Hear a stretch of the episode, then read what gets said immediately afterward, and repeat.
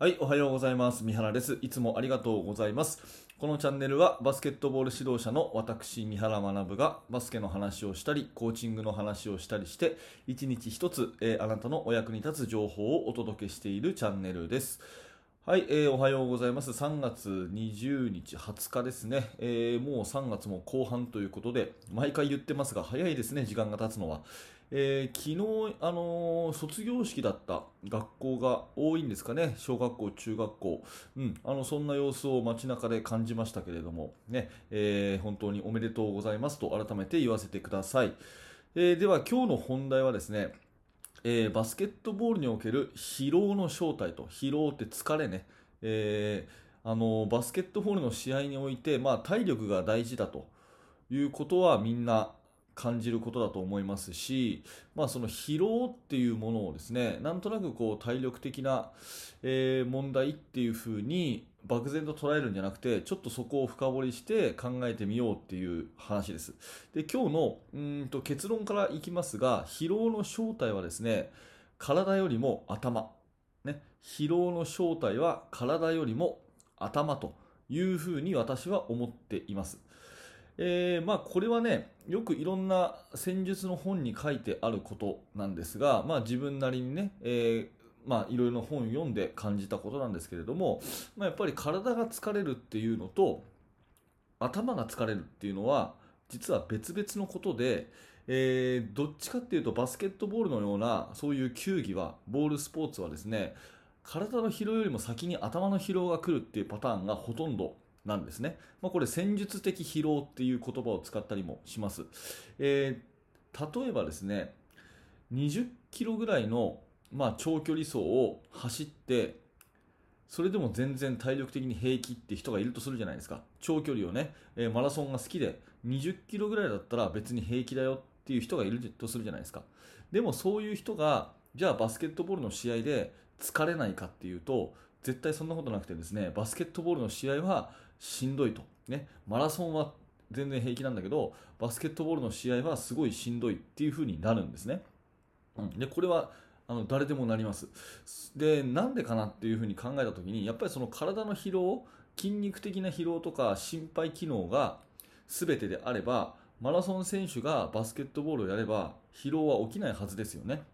うん、だってマラソンの20キロぐらいのマラソンよりもバスケットボールの方が走る距離短いからバスケットのきょあの走る距離って大体5キロぐらいっていうふうに言われてるんですけどまあそれに比べたら20キロ走れて楽勝な人が疲れるわけないんですけど絶対疲れるんですね。だけどそれは何でかっていうとあの体の疲労よりも頭の疲労の方が先に来るからということになります。なのでえー頭の疲労の正体を突き詰めることが結構大事でこれ何かっていうとですね私なりの答えは、まあ、選択肢に迷うことなんですよ。選択肢に迷うこと。あの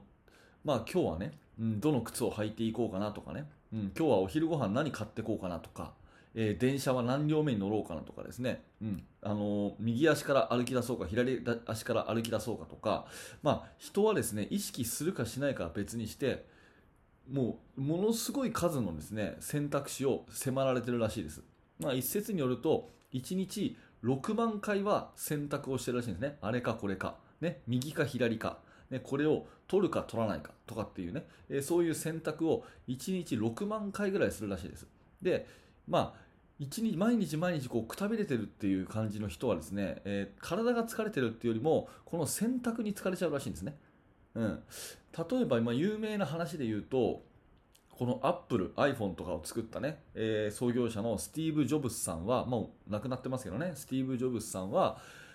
とにかく物を作るっていうこと仕事に頭を使いたいので他のですね私生活の余計な選択をなるべくしないようにしたということで有名で、まあ、服装なんかももう迷わずね、えー上は黒のタートルネック下はジーンズそして靴はニューバランスの靴と、ね、タートルネックに、えージーンズに靴はニューバランスの靴ってもう決めてたらしいんですよ。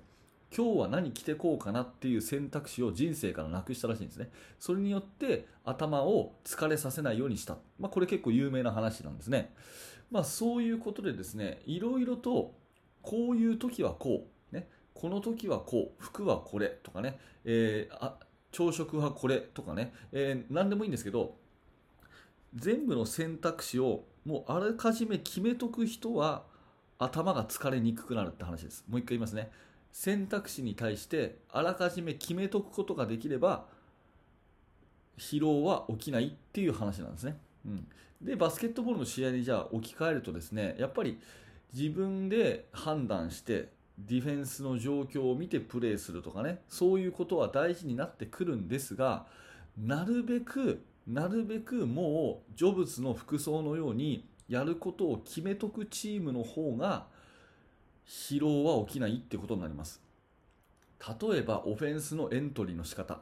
マンツーマンオフェンスだったらこういうプレーから入ろう。ね。カッティングをしてからピックアンドロールでまず最初に攻めようっていうふうに決めとくのと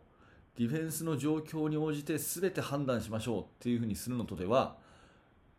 あのディフェンスの状況に応じて判断しましょうっていう方がなんとなく聞こえはいい。その方がねいろんなプレーが出てきて良さそうだけど実は頭の疲労が先に来ちゃうんですね、うん、なのでそうじゃなくてなるべくなるべくやることを決めとくってことです。自分たちのオフェンスはこれをやろう。で当然それをやろうとしたらディフェンスはこう来るからその時のカウンターはこう攻めよう。この時はこうしよう。この時はこうしよう。スティーブ・ジョブズの服装のようにもう始まったら何するかを決めとくっていう範囲が広ければ広い方が頭の疲労っていうのはなくなるということになります。で逆にね、えー、相手チームを疲れさせるっていうふうなことを考えた時にこの考えもやっぱり使えてじゃあ相手チームにですねいろんな判断をですね、えー、させるってことですね、えー、ジョブズで言うとタートルネックを着ようとした時にいやいや今日はこれ着たらどうっていうふうに急にね、えー、スーツを差し出すとかねいやいや、これの方がいいかもよっていうふうに、えパーカーを差し出す。で、ちょっと迷わせるみたいなね。まあ、そんなようなイメージかなと思うんですけど、ディフェンスを、いろんな種類のディフェンスをやってですね、ゾーンかなと思ったらマンツーだったとか、プレスかなと思ったら引いたとかですね、来ないかなと思ったら急に当たってきたとか、誰がローテーション来てるか分かんないとかですね、いろんなことをやって、体力を奪うっていう、その体の動きを奪うっていうよりはですね、頭の判断の回数を多くさせるっていうことが疲労の正体なんですね。だから試合に勝つために体力がやっぱりあの消耗しちゃうといいプレーできないじゃないですか。なので、まあ、結論もう一回まとめますけれどもなるべくプレーを細かく決めとく、ね、なるべくプレーを迷わないように細かく決めとくっていうのが疲れない唯一の方法と。で逆にそれを逆手にとって相手を疲れさせるんだったらいろいろ選択肢を与えていく、まあ、そんな風な形で戦術をね構築すると、えいいのかなというふうに思います、まあ、今日はね戦術的疲労ということで体の疲労よりも頭の疲労の方がバスケットボールは先に来るよとで日常生活でも同じだけれども選択肢をねたくさんある選択肢をなるべく消すような最初から準備しておくようなそういう風な頭の使い方だと迷わずに疲れないししょっちゅうしょっちゅう判断しなきゃいけない状況だと頭が疲れちゃって、え、それがいわゆる、疲労の正体ですよというお話です。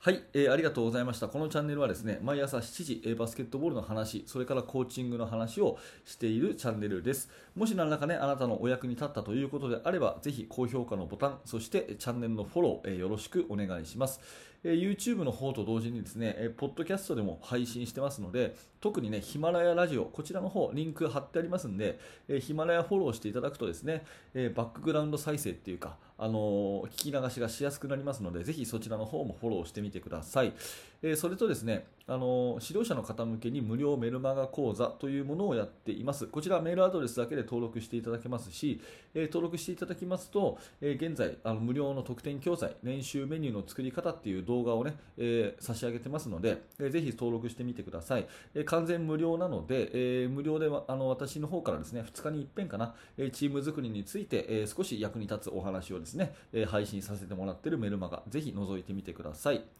はい、えー、本日も最後までありがとうございました。三原学でした。それではまた。